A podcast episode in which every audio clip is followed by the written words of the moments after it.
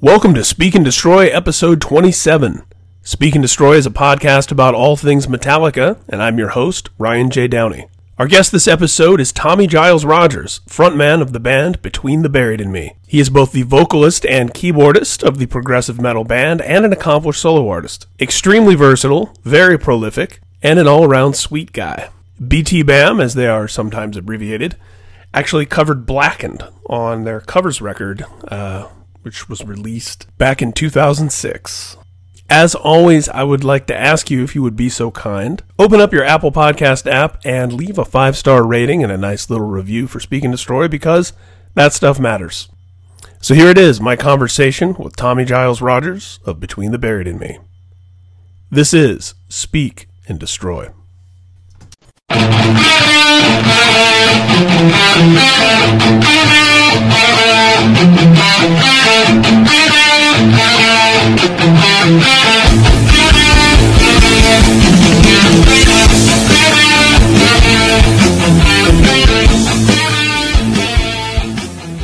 Metallica.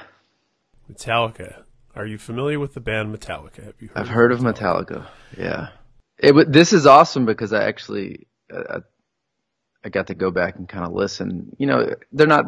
I love Metallica, but they're not the band I I go to all the time to listen to. So it was nice, you know, this past week to be like, I'm gonna throw on Master Puppets and all that stuff. So Well, I think for some people, you know, it, they're just such a part of the fabric of our experience Yeah. and the music landscape that even if you're not regularly listening, it's sort of like, you know, I don't throw on The Godfather 2 to go to sleep, but, Yeah. um, you know, it's a It's a part of your flawless life. yeah, exactly. yeah. Yeah, so let's uh let's start early days. What were kind of some of your first uh and not specific to Metallica, but just in general, kind of your first musical moments? Did you have uh people in your family that were into music, that were musicians? Did you hear stuff around the house? Uh, What was your kind of early point of discovery? Um, my family wasn't that musical, um, but my dad always listened to the radio, you know, classic rock radio. So I was exposed, you know, very early on to that world, which I just kind of heard throughout my whole life. And now, now that's some of my favorite music, which is kind of cool. But, um, I don't know. I was really instantly drawn to 80s metal. Um, that was like my first, I mean, I don't even know what turned me on to it. I, I assume it was MTV, you know. You know, my sister and I religiously watched Headbangers Ball. Um, and that's how I found out about music, really, was magazines, that, and then, uh, you know, the, the random like rock and roll shop in your town, you know, which those existed back then. Um, you just, Yes. you, you would talk to the employees and learn about music. But yeah, we, were- we, my sister and I were really in that world and it was so rad because my mom was so supportive and she took us to all the shows, you know, so all those, all those bands we got to see for the most part. And, um, I mean, I, I guess Motley Crue was my first, you know, I remember getting, you know, the, their first cassette and, and that was really that, you know, from, from then on, it was just kind of how I am now. I'm, I'm constantly trying to discover something new and, and new bands and it just kind of evolved. And I think any young kid, you know, I was probably you know, pretty young, like seven, eight when I got into that stuff. And, um, you know, you, you naturally kind of progress into more aggressive and, you know, that's when Metallica came in the picture. I was like, okay, you know, I grew up with, you know, I love Motley Crue. I love all, you know, Skid Row, all that stuff, but this band's got some edge to it. Um, they're not wearing makeup. They're, you know, they look like dudes that, you know, skate and start fights and it was cool, you know, and that was right when I was starting to take interest in playing guitar. And, you know, this past week when I've kind of listened to a lot of the old stuff, I, I really realized how important Metallica was for my guitar playing. You know, they, I basically learned guitar through Metallica. Um, which is kind of crazy to think about, but you know, all these songs, that's what I wanted to learn, you know, and that's what I learned. And my technique, you know, through good and bad was because of Metallica. Wow. Yeah, that's so, yeah. that's a, that's incredible. Um, yeah, you know, you often hear some of the hard rock bands, particularly from that era, referred to as gateway bands. You know, where yeah, it's like exactly, yeah, uh, that takes you further and further. And one of the things that I've always celebrated about Metallica and comes up a lot on this podcast is how much they celebrate their musical DNA. You know, yeah. and it, it's, uh, I mean, the fact that, you know, their first couple of shows, I think there were almost as many Diamond Head songs as there were, you know, I think there were more Diamond Head songs than yeah. Metallica songs. And it's like they, uh, you know, they've always lifted up, uh, you know, whether it's the Misfits or Motorhead or, you know, they've been very, uh, not just unapologetic, but, um, almost aggressive about putting out there. yeah, what, what and, and that was you know? so cool. I mean, I, I didn't really notice a lot of that, you know, at a young age, but now as I'm older, I mean, it's really cool how they they weren't embarrassed because I mean, back then, like punk and metal, it was it was you know pretty segregated, and it was it's cool to see like these dudes. They were like, we we fucking love punk, and and it's part of our DNA, and you know all these other bands yeah, and they were they were those bands' biggest promoters, which is cool because that just shows you they love music. I mean, yeah. And I don't know, as a musician, that I can totally relate to that. I think that's really, really, really cool. What uh, what record were they on when you discovered them, and what was your? Uh, uh, I was trying to think of that. I mean, the the only record because I wasn't super young. The only record I like remember release date and going to buy the tape was the Black Album. So it was somewhere between when Justice came out and Black Album. Yeah, that's a good um, that's a good sweet spot in there. Yeah, for me it yeah. was just a little a little bit earlier. They were uh, the Garage Days EP was the current release, mm-hmm. and Justice was the record that I remember going to get on the street date. Yeah, it's not too far apart. Yeah, yeah. Yeah, definitely. Uh, and it's funny the day that we're recording this episode, just uh, pure happenstance happens to be the anniversary of uh, the tragic death of Cliff Burton in 1986.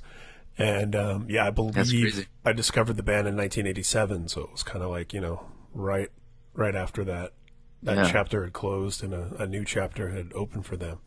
It's interesting talking about And Justice for All and talking about bass players because obviously one of uh, Jason Newsted's big contributions to Metallica is that riff in Blackened, mm-hmm. and of course between the Buried and Me, uh, you know, gosh, I guess ten years ago now.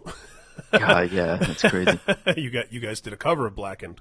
Yeah. Um, why that song?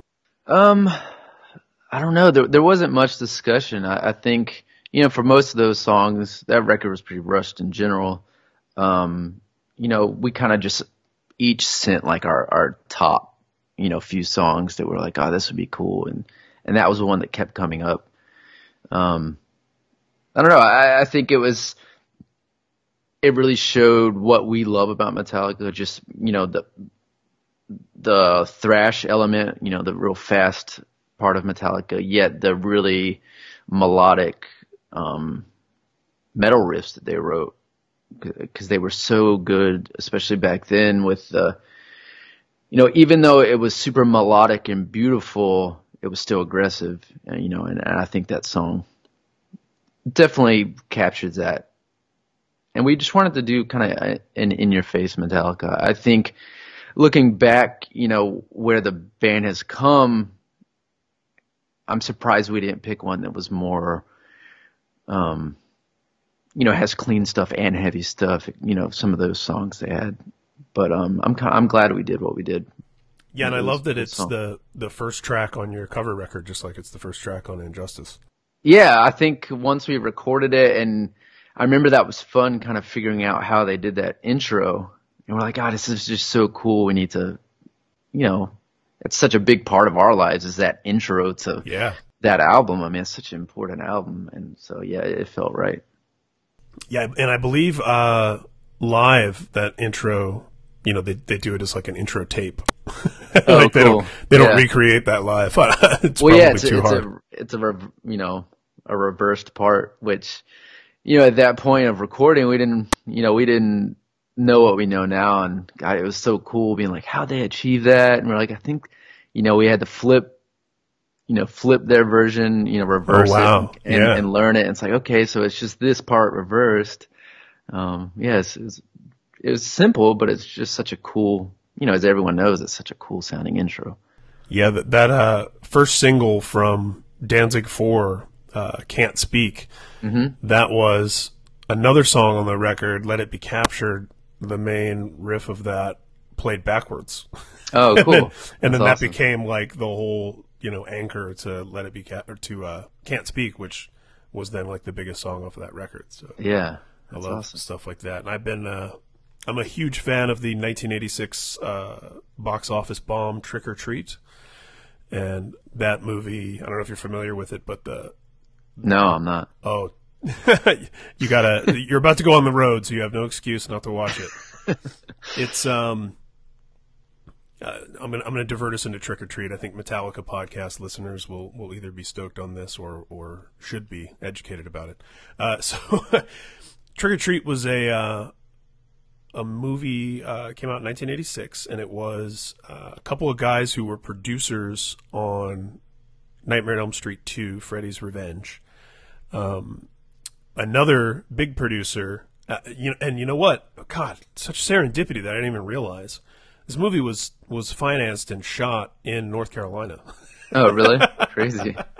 yeah, um, mu- much like my favorite movie of all time, The Crow. That's also in North Carolina. Oh, yeah, yeah. It's a great Um, movie. so, I'm looking at this right now. It looks pretty awesome. By oh, the way. dude, yeah. Uh, So, so basically, um, it, it was a combination of factors where uh, these this big producer said, "I want my own Freddy Krueger. I want like a horror franchise with like a supernatural, you know, killer or whatever." And these two Freddy's Freddy's Revenge uh, producers met with a writer who was a first time writer who never had anything made, who pitched this idea of uh, a uh, heavy metal rocker comes back from the dead via a backwards message on a record. That's awesome. And Especially in that time when, you know, all those, you know, trials were going on about that. yeah, there's even a scene with the uh, the rocker Sammi Curr, the rocker of the film, uh, at uh, like a PMRC style hearing. That's awesome. Is Gene Gene Simmons is Gene this, Simmons huh? and Ozzy Yeah, Osbourne both have cameos in it. Um, That's great. initially they approached Gene Simmons about playing Sammi Curr, um, and uh, he said, "No, I'd rather play uh, this local DJ character um, that's in it." And it's you know it's probably a couple days' work for him. He's not in the movie very much, uh, and Ozzy plays an evangelical. Like televangelist preacher who's anti-heavy metal, That's awesome. and, uh, yeah, and I was I'm a big nerd about that movie, and I, I was just reading recently actually that they didn't write dialogue for Ozzy uh, because he didn't have acting experience. They just let him riff. Uh, So it's all every everything he says in the movie is improvised, and it's uh, he's great, he's hilarious, and it's a, it's a it's a cameo, you know, but it's a it's a great Yeah. cameo. But yeah, essentially. Um, you know, the writer for the movie w- was kind of writing the main character. Eddie Weinbauer uh, was very autobiographical, and it was basically, you know, he's this high school kid in North Carolina who's picked on by all the jocks and the bullies. Um, he's this like heavy metal nerd, and uh, Sammi Curr is his his, his idol. And Sammi Curr dies uh, kind of early in the movie, and Sammi Curr is, is from his hometown. There's that tie also, and uh, and Sammi Curr was you know bullied and everything as a kid, and and left North Carolina and became this big famous rock star and everything. So yeah, he uh, Gene Simmons, the local DJ and friend of Sammi Curr, gives Eddie, the main character, um, and uh, what what do they call it? An acetate, the like studio demo vinyl from back in the day, um, of Sammi Curr's final unreleased album that uh, he's going to be playing on the radio at midnight on Halloween. And yeah, Eddie takes that record home and discovers there's backwards messages on there, and, and basically summons Sa- Sammi Curr back from the dead, and Sammi Curr proceeds to uh, start murdering the high school bullies and I mean, that's a great storyline. right and uh, yeah and it was it was a flop uh, and it and it's definitely taken on like a cult Yeah. uh, you know and the um, the main actor in the movie Mark Price played Skippy the next door neighbor on Family Ties hmm and it was kind of like you know Michael J Fox is going from Family Ties into making these big movies, and I mean, it was the year after Back to the Future. Oh, you know, okay. and it's like, oh yeah, now it's now it's Skippy's turn. Here's Skippy's big uh, movie vehicle, and then it was kind of like, you know, And nobody cared. that was kind of it. yeah. oh, I'm sold. That sounds awesome. yeah, dude. And there's a lot of. Uh, you may even be familiar with some of the locations because it was all shot there. You know, some of it's sets on a soundstage there, but uh, there were two different high schools that both played quote unquote the uh, fictitious high school in the movie, and um, yeah, you may even put it on and be like, oh, I know that street or. It's crazy. whatever. Um, yeah, so ba- backwards messaging. That's how we got on that tangent.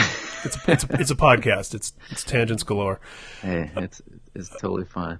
Uh, so do you remember then, you know, as a as an avid watcher of, of Headbangers Ball and being in that sort of mid period uh, pre Black album, uh, did you see the one video on MTV? Oh, yeah. Was that kind Yeah. of the, was that the was that the entry point, or do you remember what your first? Ah, I, I don't know because I remember I had uh, I mean I think it was the earlier stuff like Ride the Lightning, um, Kill 'Em All because I remember I have a bad memory by the way, but I, I do remember my friend and I listening to Kill 'Em All and I would for some reason I would overdub the guitar solos with my mouth. I wish I had it, and you know I would ruin the tape. And um, yeah, it, we would just sit there and be like that whole thing. But I remember doing that. Ah, I can't remember the entry point, man. But you But I- were for- you were but I remember to, the ear- uh, translate Yeah, notes by doing Yeah, that. ex- exactly. That, that's what gave me my ear. Um, but yeah, I remember the the older albums. So I, someone must have, you know, I kind of grew up playing with. Um, I, I met this band called The Beast that kind of I learned how to play guitar through their guitarist, and they were just a, small band uh, in North Carolina that became friends with my mom and, and, and my sister and I, and I, I assume that's how I found out, out about them because they were like my entry into into music in general, like all the '80s metal stuff, you know, between them and Headbangers Ball and all that stuff. But uh, yeah, I wish I had like a entry point story, but I, I can't remember it if there is one. What stands out to you about thinking back about kind of teaching yourself guitar and, and learning a lot of those Um, Metallica songs? Well, one thing that it, that kind of bit me in the ass later um, was uh, I always read that Hetfield downpicked everything, and and you know they're very notorious for their fast chugging riffs. So I would, you know, my right, I'm pretty fast right hand because of that. But later on, you know, writing with Paul, you know, in the early days of Between the Buried and Me, there, there was riffs I couldn't play because I was trying to literally downpick everything, and I had to kind of relearn how to alternate pick, you know, slower stuff, and uh, it, it kind of messed me up for a little bit. But it was because, you know, I I, I just read that Hetfield downpicked everything, and you know, it's pretty funny thinking about that. Like er- everything I learned was that was all I really wanted to learn was Metallica songs. You know, I, when I first picked up a guitar, there was a few like Crue songs that I learned, but you know, Metallica was like the Bible for guitarists at my age at that point. You know, and I and I was never really formally taught, so you know, I would get the magazines that had the ta- tablature in it, or the you know, I think I even bought a few of the books um, back when they had those, you know, at the local music shops, and Yeah. I just I loved playing along as best as I could to those records, and you know, to this day, you know, some of the guitar work on those albums are just phenomenal. And uh, I'm not the best guitarist, but it definitely taught me a, a lot, and I think a lot of my style, my writing style, that people may or not may know or not know, you know, stuff I write, but you know, Metallica's in there some way or another, especially with heavy stuff. So. I look back and, and re- I'm really appreciative of of that era of what they did and how I learned it. You know. Yeah, uh, that right hand of James Hetfield, uh, you know, him and him and Dave Mustaine, their Mm-hmm. particular style of, of guitar playing. That they and, and obviously, you know, they had ACDC and Led Zeppelin and Yeah, Aerosmith I, did, and I just wouldn't really you know, I'd heard that stuff through, you know, classic rock radio, but that stuff, I don't know. I was so close minded then anyway. Um, it, it wasn't heavy enough for me. So, you know, Metallica was it. And Yeah. And there's You know, something and I about the way those guys translated those influences that spoke to people like you and I yeah. that their predecessors hadn't connected with us yet. Yeah, and it's cool to hear now. I mean, because a lot of that stuff I didn't pick up on ever back then. Yeah, you me know, me and, to, and, Yeah. and to listen now, you totally, you know, even this last week, I, I would pick up things like that. I'm like, God, it's it's just cool to hear. And you know, Megadeth also, you know, they were in that world with me. I just I wasn't good enough.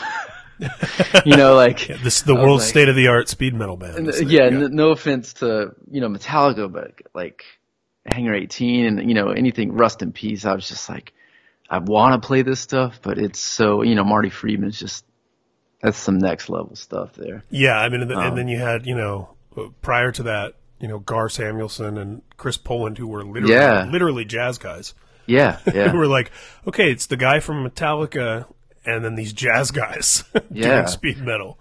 Yeah, I know. Which it it worked, man. Although you know those, those records are phenomenal as well, do you remember your uh, first Metallica gig? dude. I've never seen Metallica play. Wow, well, we got to change that. I know. Well, I was supposed We're doing that to together. see. I was supposed to see them. I forget what tour. It was probably Black Album tour. It was when James. They had to cancel. I remember that. Um, I can't remember if it was when he, the pyro thing happened with James. yeah, that was the uh, Guns It- it must Metallica tour. It must have been. I don't know. I just remembered I was supposed to go. For some reason, it didn't happen, and then they canceled. So I wasn't that distraught because of that. Um, but that was the only opportunity, which was weird because I've seen it's. I've seen all the bands in that era. Like they're the one, and not to be like the old, you know, jaded dickhead. But now I'm like, eh. They're they're like old dudes now. I, I missed it. yeah, but they're still uh, they're bringing it on like a U two level these days. That's what that's what I hear. I mean, I hear. I mean, the the you know, regardless of your opinion of their later material, um, I hear they're just phenomenal live, and I and I think that's a beautiful thing about music in general. Is like, you know, I have a real problem with people. You know, bands that have a, a very long career like Metallica, they're going to change. They're going to go through life changes. They're going to change as people. Um, they're so naturally their music is going to change. And for people to like not like the band anymore in general it has always been ridiculous to me. Even let's say a band like opeth a lot of people are like oh they're not heavy he doesn't scream anymore. So i don't like the band. But it's like dude those records still exist. Yeah, they're still gonna they're still gonna play those albums. They should still you know and, and metallica's the same way i don't celebrate their newer material but i love those old records and I would love to see them live, and I keep hearing they're phenomenal live. It's an experience. yeah. And, Um, yeah. and on any, uh, I mean, I've, I've had the opportunity to see them in recent years, uh, you know, at the Rose Bowl, which is like as big as it can get, but then also, um, you know, I saw them do a charity gig at the Fonda in LA, which is like a, you know, 1300 cap room or something. That's awesome. Yeah. And I saw them in a at a Crackles Comedy Club in San Diego a few years ago. They did a show around Comic Con, and that's another like you know thousand cap room or whatever. And uh, That's awesome. yeah, it, it's it's a different experience, obviously. Um, relative, It's to impressive setting, to but- see, you know, because I, I I re- I follow them in the sense of I go to news sites and I see things. Um, it's very impressive to see their work ethic where they are now, just because they don't have to do it. Yeah, Um, it's you know it's so cool to see them do all you know the smaller shows and and tour as much as they tour. You know, Yeah. they're not old old, but you can tell they still love doing what they do. You know, which is and they put up every single show soundboard recordings um, on Yeah. their website, and they uh, That's- yeah, that's cool, man. And and the work ethic, yeah. I mean, they put out a music video for every song on the most recent record. That's crazy. I didn't Did, know like, that. That's an crazy. enormous press blitz. Like they were everywhere press wise. Like yeah, Props like, to them. Like you I, said, they I don't, have to do that. that sounds horrible. exactly. I would hate to do that. That's cool, man. Yeah, and they've created such a self-contained thing between their uh, HQ, you know, in the Bay, their their compound, um, and uh, you know they renegotiated their deal in the '90s at some point, um, and got all of their masters back a few years ago as a result Oh, really? of That's that. cool. Yeah. And uh, yeah, so everything's you know blackened recordings. Speaking of blackened, Yeah. Um, so what was uh I don't know the most challenging maybe uh the most fun when you were kind of reverse engineering those Metallica songs and learning guitar does anything kind of stand out as like super hard to kind of push through or Well, any any of the melodic stuff, just because I didn't grow up playing anything like that. You know, I grew up just chugging away. You know, playing metal and and all that. So any of the more, you know, I, I wouldn't say you know songs I'm talking. They're not ballads, but they're, you know, they have the twelve strings and you know the fade the fade the bell fade the blacks and all yeah that. Yeah, the first time that people said they sold out and they weren't good anymore Yeah, before, which before our time you know we were in I, I was in elementary school Yeah, exactly. when, but like, I, but I could see why you know those fans were like, "Oh, this isn't you know Metallica." We, we've all been through those phases in life where we're you know idiots in, in regards to that. Um, but yeah, th- those songs for sure were the ones that you know I struggle with. But I'm glad I, I kind of sort of learned. I wouldn't say I learned to perfection by any means, but um, you know I not even thinking about it, I kind of see those songs as kind of gateways into the more melodic side of, you know, where I've gone musically, you know, because now, you know, that's, that's a big part of my life. So, of um, course you know, I think just those, those melodies and, um, you know, how they arrange those songs, they're, they're in my DNA, even if I don't notice it, I think, just because of how, how much I digested it. I mean, I the the thing about you know, I'm sure it was the same with you. The, those records, you, you didn't have hundreds and hundreds of, of records. A because you couldn't afford it, and B, you know, you didn't have the time because it's not like you're listening to it on your phone or something. So I mean, you had your your handful of records, and you listened to them so much that you should have grown tired of tired of them, but you didn't. You know. So I think all those albums are, are such a part of all of our DNAs because of how much we listen to them. You know. yeah So it, it's cool to think about that because, I mean, it's it's very rare that there's albums now that I listen to, you know, four times in a day. you know, I, I don't Yeah. I don't I don't know if that I can't remember last time that's happened, but you know that was, you know, that was what I did. You know, I'd sit in my room and just listen. So and I love it's, I, it's in there. I love the point that you brought up about um, about uh, Opeth because I think you know Opeth, Metallica, Kiss, uh, you know, for bands like that and their diehard fans, it's always such an exciting and vibrant and engaging conversation around the catalog. Like I have so much respect and admiration for bands that build a body of work that can be Yeah. sort of debated and you know and there's the records that you cherish uh, above others for various reasons and some of that is just time place and circumstance of your own life I think that's a huge part of it. Yeah. yeah um, and then there's the records that that are kind of the black sheep and then there's like you know something that you love that nobody else does and uh, you know that came up in conversation you know a couple nights ago when I had uh, Ace at my Q and A series at Musicians Institute um, somebody asked a question about, uh, or you know what? Actually, Ace brought it up. We started talking about the Elder, which was like you know Black Sheep, Kiss concept album.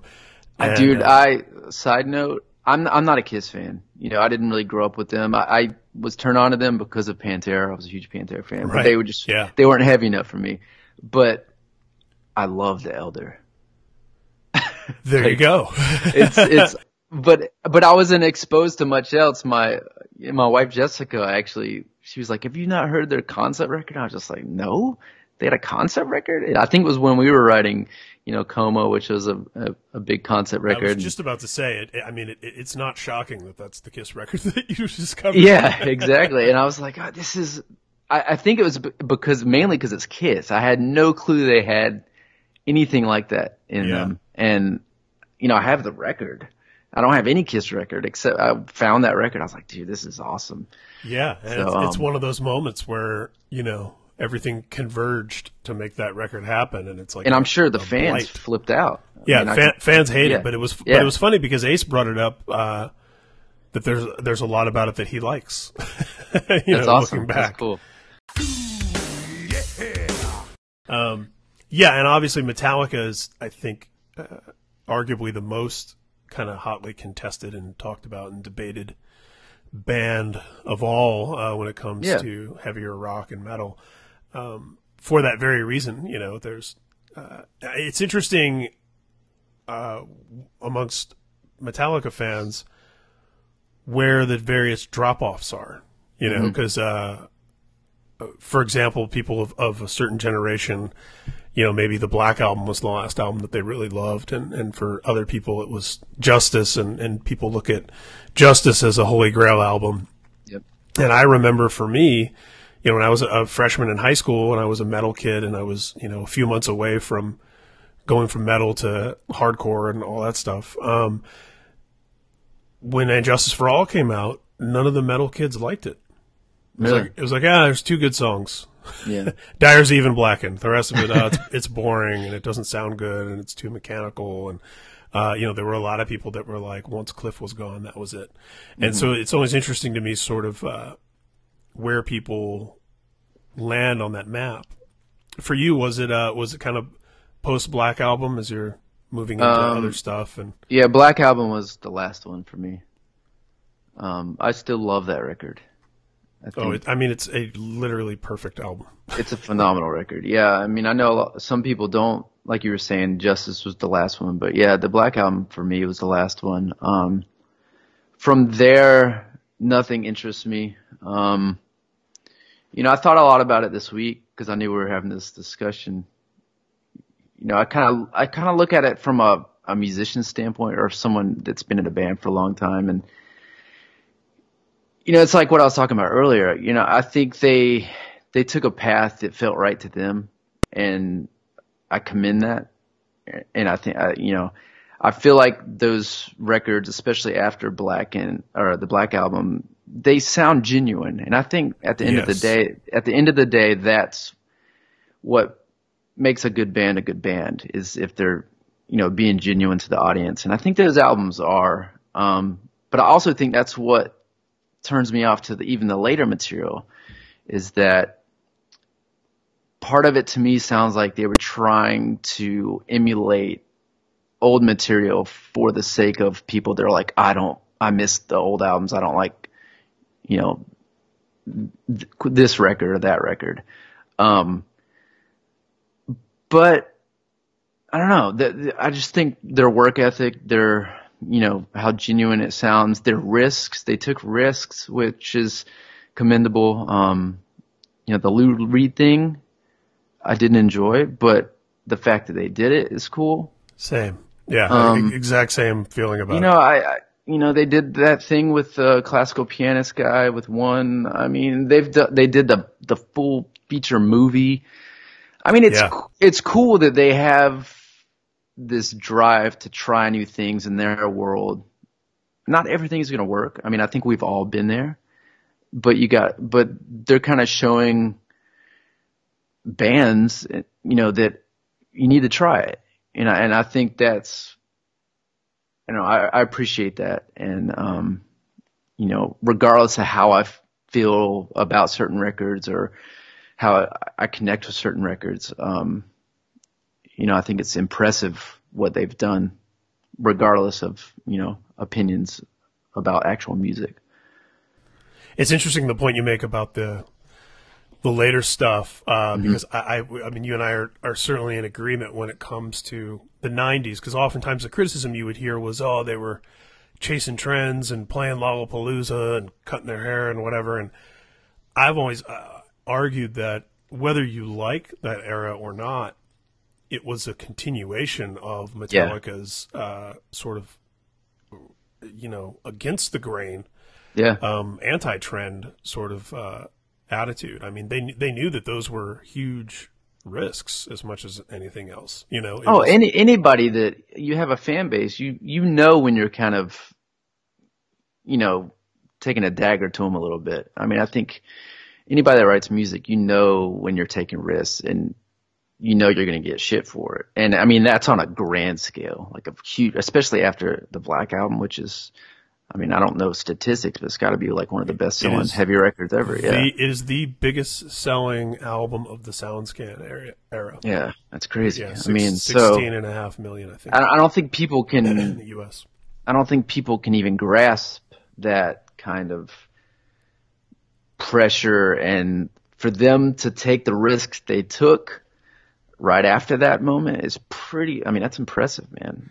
Yeah, and uh, it's interesting the point you made about the stuff sort of more recently. Uh, you know, when the new when the Star Wars movies started up again, my review of uh, the first J.J. Abrams movie, the headline was "The Force Awakens is the death magnetic of Star Wars."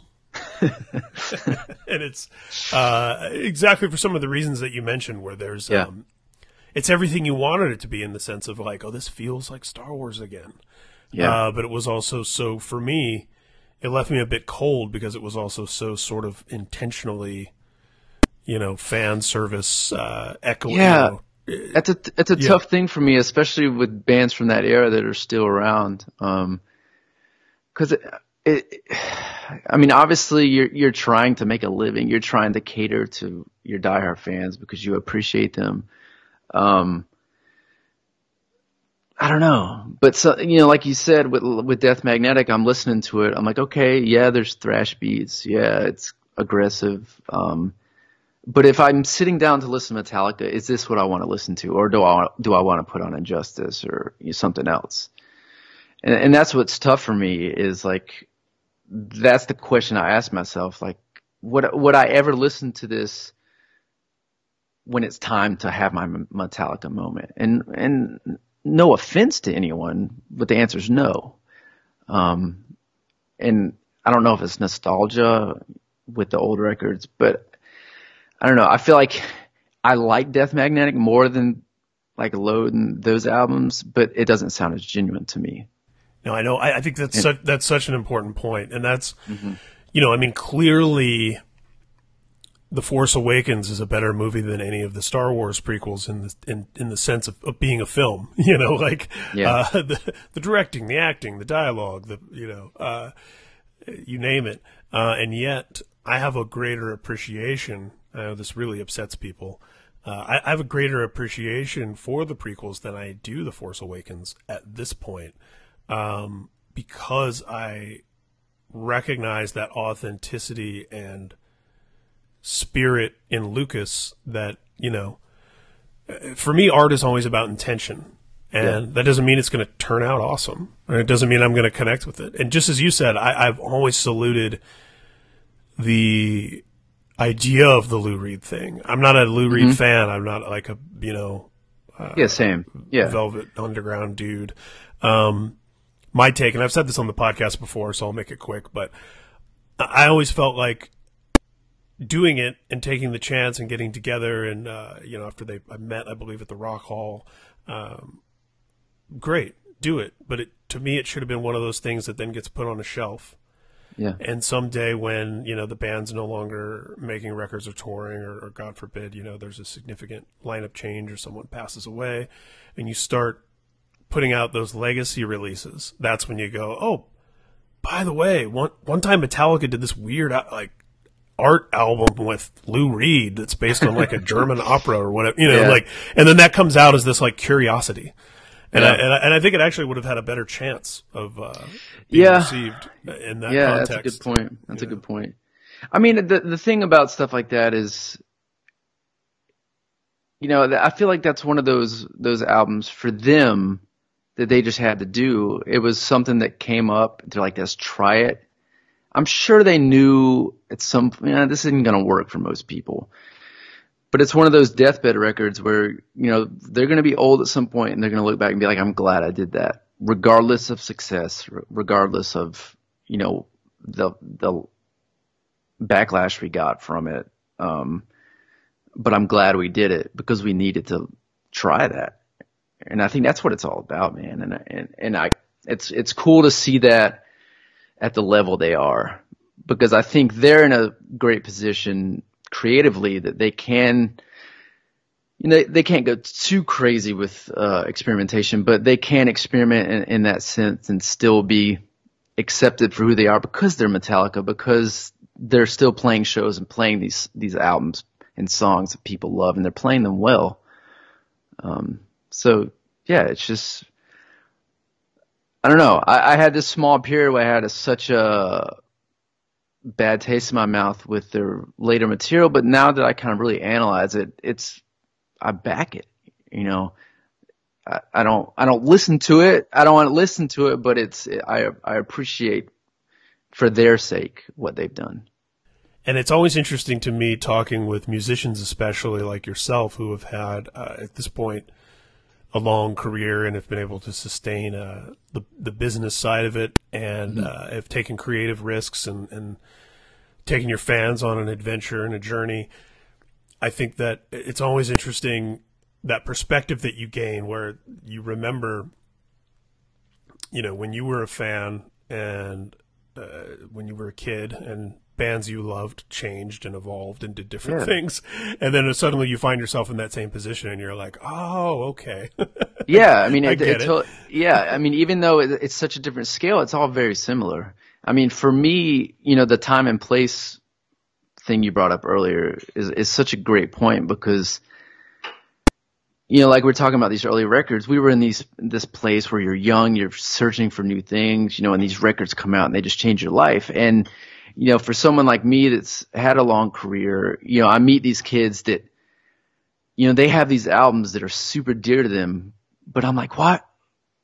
You know, you naturally like, well, what about our new stuff? You know, because the, the, new stuff is what matters to me because right. you know you put this time and energy and all this work into it. And that but and the then, new stuff but, is who you are now and what you have exactly, to say now. Exactly. And you're like, why are you so attached to who I was when I was 19 or what? You know. Exactly. But you, but when you step back and you think of yourself as a fan, you're like, oh, okay, they were probably going through some shit then, or it was at a time in their life where they hadn't heard a band like us, and we were kind of we kind of helped them, we nudged them in a direction that maybe they are now, even musically where they are now. So you have to kind of, you know, time and place is a huge part in music. Um, you know, either a record gets you through, you know, a moment in your life, or it steers you in a path you know, musically or, or you know, musically as far as your taste goes. Um, but yeah, I think that's such a good point, and I think it's important for musicians to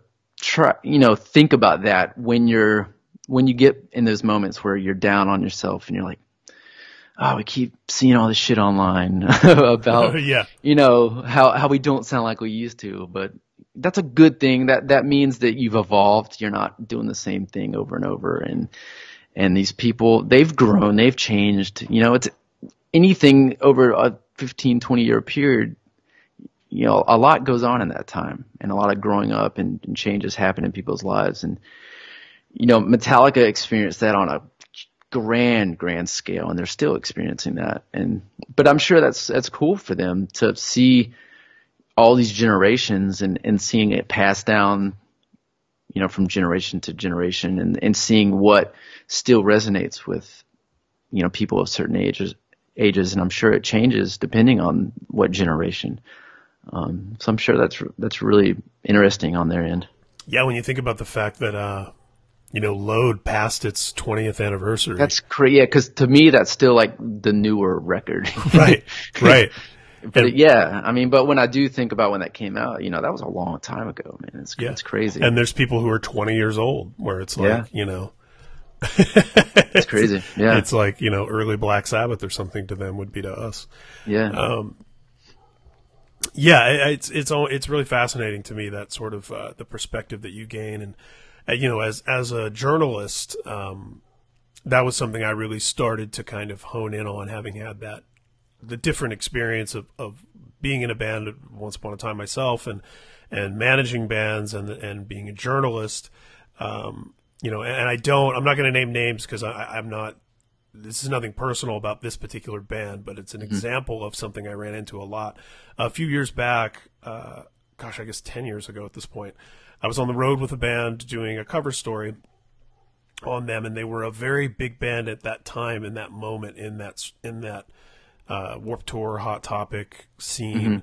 Um, and they had, you know, their crowd was just, you know, an endless sea of, uh, teenage girls and guys in like you know this was the era of like the Dayglow shirts with like a unicorn vomiting a rainbow into ice cream or whatever like Yeah, yeah. um and they were just the kings of that scene right and um really coming up and I spent a week on the road with these guys doing this story and all they wanted to talk about was how you know they were embarrassed basically that they had these like little kids as their fans and that they weren't taken seriously as musicians or as a, a heavy band.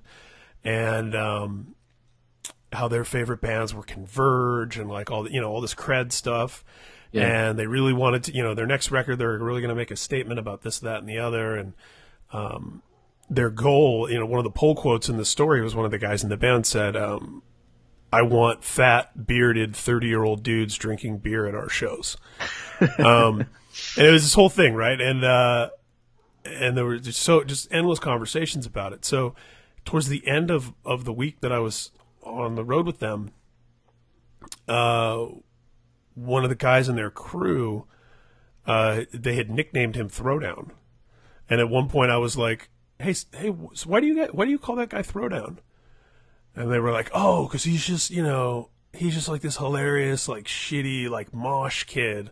Like his his ringtone was this throwdown song, and like whenever his phone rings, we all start moshing, and um, and I was like, oh, that's interesting, you know, because I, uh, you know, Dave Peters from Throwdown is my my best friend. I was you know the best man in his wedding, and I've been the band's manager for years and years, and and this kid from the band is like, oh, wow, dude, that's amazing. Yeah, I used to I used to love those guys, man. I used to love all that Trustkill Records and Ferret and you know, and bands like Throwdown and Terror and Madball and all that would like come to my town. I was super stoked and and then without any hint of irony or self awareness, he says very sincerely, What happened to those guys, man? Like they they went all like metal.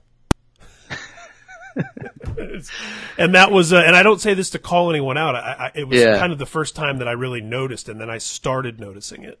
you know, I started seeing it, uh, band after band after band. I kept finding myself in those situations where there was like a real, you know, forest for the trees. Um, And that's weird because that, that era, those bands, I, I never really saw them as, of, you know, they evolved, but I don't think their sound changed that much to be like, oh, I don't know.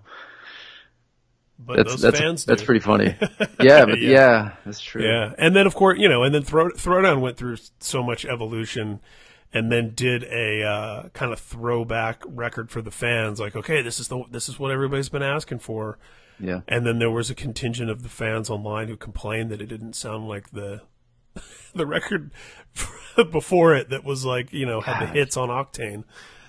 So And that's the thing. I mean, you can't win. no, you can't. Which is why it, it's got to be like you said that um, that authenticity and that and that intention and that sort of purpose of uh, doing what matters to you, which I think is the Yeah, thing and I think I mean even even with I think even within bands, you, you get in these moments where you're trying to, like you said, that band was trying to analyze their fan base and you know the grass is always greener kind of idea. Like Yeah. I wish we had these. I mean, I think every band you just everyone has that. I think.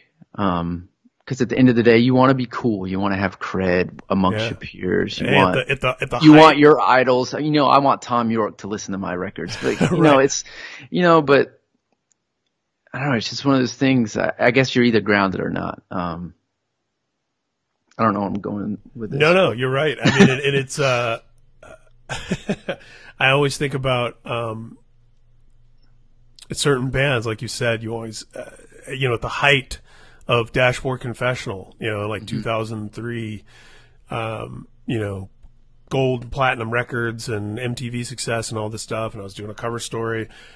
His whole camp at the time uh, forbid me to use the word emo in the, my interview. Yeah. it was just like, you know, and still to this day, what do you think about? it? You're like, oh, they were like the defining kings They were, yeah. of that, exactly. mo- you know, but, Yeah. uh, and again, it's not to throw Chris under the bus. He's a great guy, super talented artist, but he, all he did the entire time he was king of that mountain was bristle against it and wish that people saw him how he saw himself and didn't pigeonhole him in this like scene that he's embarrassed by. Yeah, and they and he wants people to like hear me now. Like this is what I'm doing now, yes, but yes, but the time and place thing comes in play and a lot of those people that was a those old songs were important in their lives, so that's Yeah. what they care about. So yeah, and and this, yeah, it's it's it- tough, man. and the whole configuration was important, you know, because I remember when it was like, yeah, it's just it's just him and an acoustic guitar and blah blah blah blah blah, and then like suddenly he's got a band and he's working with like mm-hmm. the Counting Crows producer and and all those kids are like, what is this? This isn't what, and it's that same feeling I think of, like Jason Newsted kind of says in the Metallica Behind the Music once upon a time. He's like, yeah, I understand that if you're holding a copy of the Black Album and you're like, this is my Metallica, and then you pick up this new album and like here we are in like you know Cuban like smoking Cuban cigars and these like pimp suits. you know, he's like, I get it.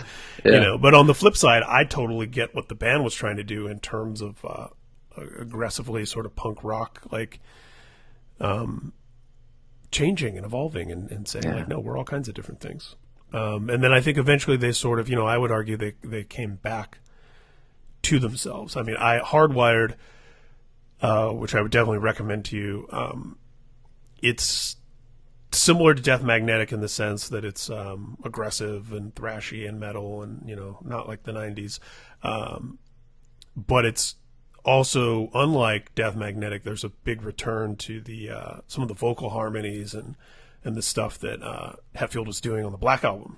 And I Yeah. love, and I actually really love the record because it's a nice blend of, uh, you know, it's the thing every band says about their new record, but it really does kind of encompass all of the previous chapters Everything to do. Yeah. kind of in a, in what yeah and dude i'm i'm i'm gonna blow you up with my uh, load reload uh, playlist where i can distill it to the songs that you should care about that i bet might actually connect with you now that you may have I mean, it's yeah. I mean, I can't remember. I mean, I probably haven't listened to any of that stuff since it came out. load has a load has a top 10 all-time metallica song on it for me Really? How Okay. about that Well, send send it over. And I'll, um, Um, I'll I'll give it a chance. And by the way, I, I set out to do this on every episode, and I I think I've only done it once. Mm-hmm. uh, what's kind of your uh, top five Metallica if you had to if you had to break Songs? song wise? Yeah. Ah, songs is tough. It's more albums. I'm I'm an album guy. oh, but that's easy. um, man. If I was like your top five, you'd be like the first five. Well, yeah, top top five. I mean, ah, there's cheap. so many good songs. I mean, I, I think like the, you know, I remember growing up that those long instrumental songs were so important to me. yes. Um, and I looked forward to them because they normally did one on every album.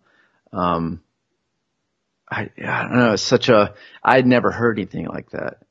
And, and now, I don't know. I think that's a, in, in some way influences a lot of things I do now. Um, Oh, and I love that uh, kind of you know album sequencing was such a lost art now, and Mm-hmm. I love how the second, third, and fourth Metallica records, like you know, all of them are they're bookended by fast songs.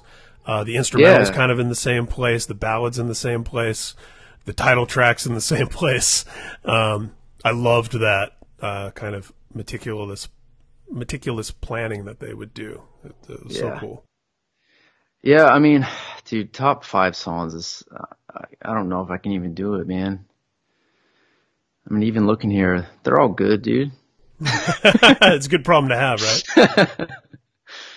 Yeah, I mean, dude, I to kind of backtrack a second. I love the evolution of his voice. Um, you know, as a singer, I think it's cool to hear like the definite punk influence of the early days, but he kind of found. I feel like Master of Puppets is his vocal album for me, um, because it's kind of in between.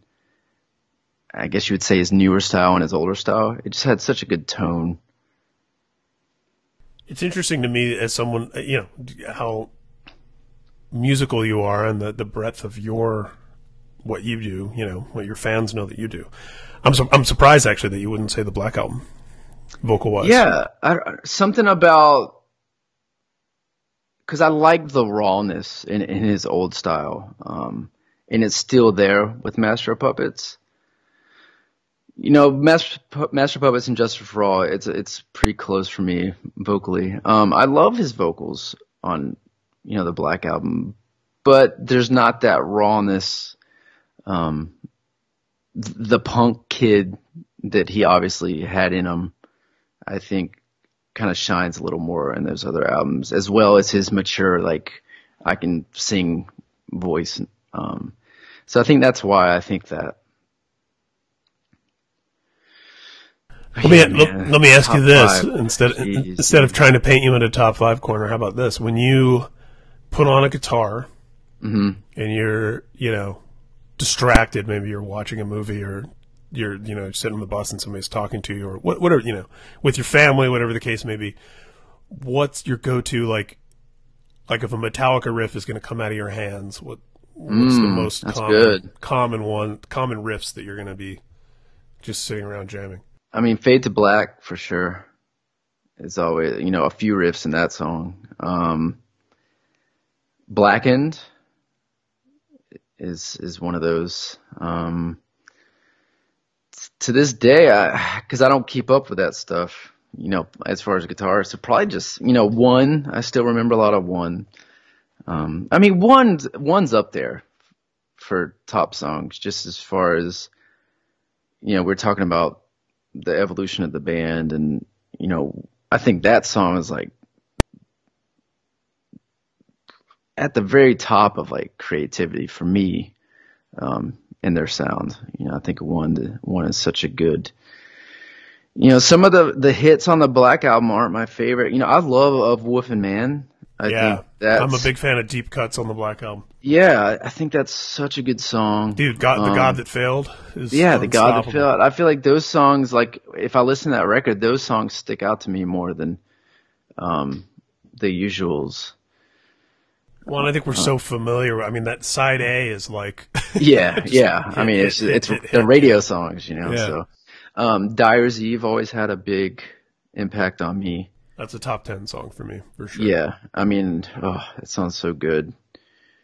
Master of Puppets. I mean, I think just the the diversity in that song. I feel like puppets and I mean, damaging death, or maybe the two songs if you know aliens arrive and they're like, "What is Metallica?" you know, you, you, get one yeah. shot. I feel yeah, I feel like death. puppets or creeping death would be one of those two songs that I would play and say, "This is what Metallica is." Yeah, I mean, for me, all all those top songs are probably between Black Album and Justice for All and Master of Puppets. I mean, I love Ride the Lightning but like I like I was saying earlier, like when you ask yourself, like, okay, here's my Metallica moment. What what do I want to listen to?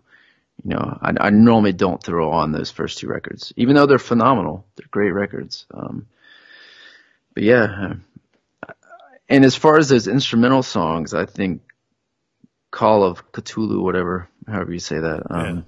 I think that's one of the better. Oh, they spelled sure. they spelled Cthulhu wrong, so you're under no obligations. Oh, really? That's awesome. yeah, which they laugh about now, and that's and good to hear because we we've all had those moments where you're like, exactly. oh, we should have asked some people if that was right or not. Yeah, uh, cool. J.K. Rowling, the Harry Potter creator, is having a moment like that right now, where she's getting she's getting burned on social media because she she named uh, Voldemort's snake after a deity that she thought was from one part of the world that's actually from another part of the world. Oh, crazy! And she's being, being roasted for being culturally insensitive and this and that. And it's like, you know what? People fuck up. Yeah, like she, she yeah. created an entire fictional universe. Like there's gonna yeah, God, there's there's mistakes. gonna be some loopholes here and there. Yeah. yeah. Um, well, cool. Well, well awesome, I didn't man. answer it in order of five, but those were a few. No, I got we got there. I got it out of you.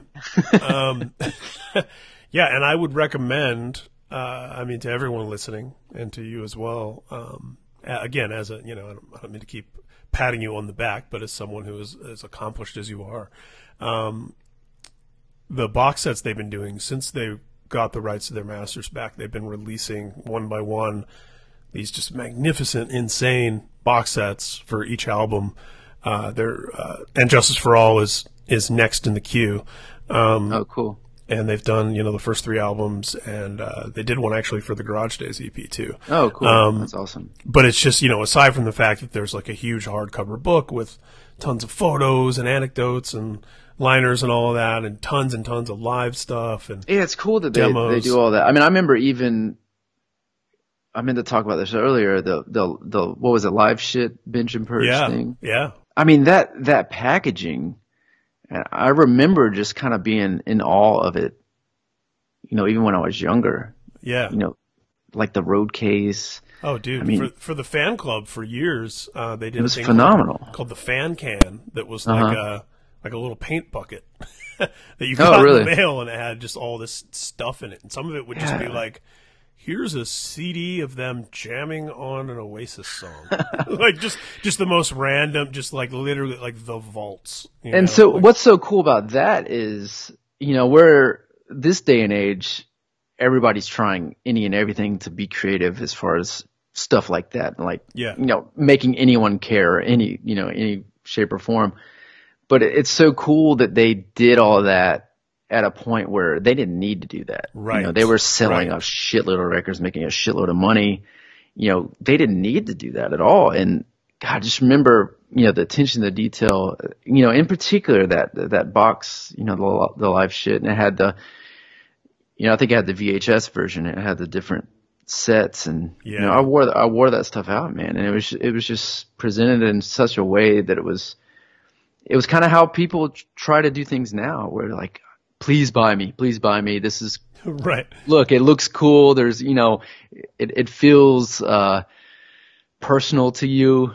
you know, it Yeah. feels, you're hearing We things wrote- that maybe you- wrote your you name feel like in you here. shouldn't. Yeah, exactly. So, I mean, it's cool to think about that at that era where, Yeah. when bands didn't have to do that. oh they would man, just, oh, they put out B sides that were demos of you know, Yeah. Hetfield going la la la la la, you know, like I mean, I think that amazing. was, I, I think uh, they allowed that stuff to be exposed is pretty, you know, even that documentary that, yeah, uh, some kind of monster, Very like, instructive. well, I mean, dude, you're in a band. There's a, is there a person? dude, I would never, I would Yeah. never let, if somebody filmed and I saw that much being exposed, like that, can't release that.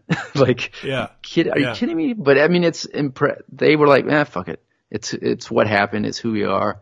And so many That's- people connected to it. Of course, especially people who've been in a, a band at any sort of professional level. Oh, but, yeah. but, but also people that are in other types of creative relationships. Yeah, I think any any rut, you know, be it in any f- form of life, you know, I, I think you can relate to what they were going through. You know, it, it was relationships and Yeah. and them not meshing in that sense, and they weren't meshing musically. Um, so yeah, and it's entertaining to boot. So yeah, and and it's that thing like a lot of bands where it's like, you know, imagine getting married to somebody at 15 because you had one thing in common.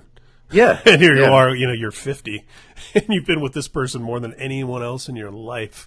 And and Yeah. it's cool for them to kind of expose, you know, the normies that that is how it is too, because I think, you know, a lot of people you don't really think about that. Like being being in a band, you, you know, you love the dudes, but you, you know, if you're in a long career, you're basically in this super close knit relationship with these other people, Yeah. and you're dealing with every everything life throws at you together. Um, And no matter what you do to establish your own identity, whether that's a solo project or whatever, yeah, you're, uh, I mean, you're linked to them forever. Yeah, You know, I mean, true, true. I mean, Ace Ace has done so much outside of Kiss, but of course, half of our conversation the other night was about Kiss. Yeah, You know, and I'm like, sure. Ha- just- I'm sure there's. I mean, obviously the die- diehards know it all, but I mean, there's there's the people that have no clue about that stuff. Yeah. You know.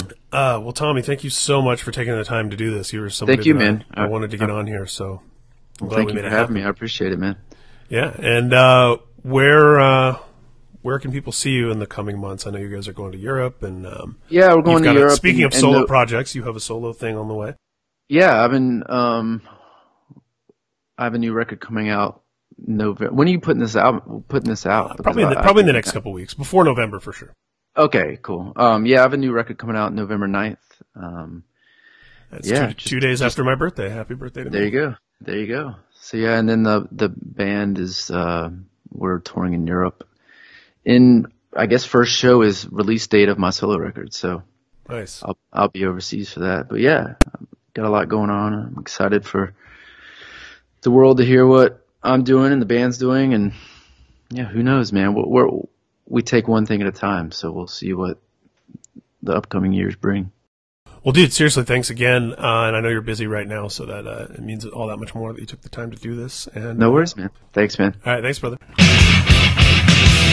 You can find Tommy Rogers on Twitter at TommyBTBam. That's Tommy B-T-B-A-M. And keep up with everything Between the Buried and Me and with Tommy's solo work. And he also does a great job of sharing what he's listening to on a, I think, daily basis. You can keep up with Speak and Destroy on Twitter, Facebook, and Instagram, where we are often posting all sorts of visual Metallica treats, the results of many years of obsessive fandom and deep dive searching. We get into more detail about our guests and some of the topics discussed over at speakanddestroy.com. And of course, please subscribe, leave us a five star rating, leave us a nice review, and check out past episodes with great guests like M. Shadows of Avenged Sevenfold, Robb Flynn of Machine Head, Lzzy Hale of Halestorm, Blasko of Ozzy Osbourne's band, Gary Holt of Exodus and Slayer, Alex Skolnick of Testament, and many, many more. Speak and Destroy is part of the Pop Curse Podcast Network. You can find me on Twitter at Ryan Downey and on Instagram at Superhero HQ. As always, you guys have been great, and I've been Ryan J. Downey.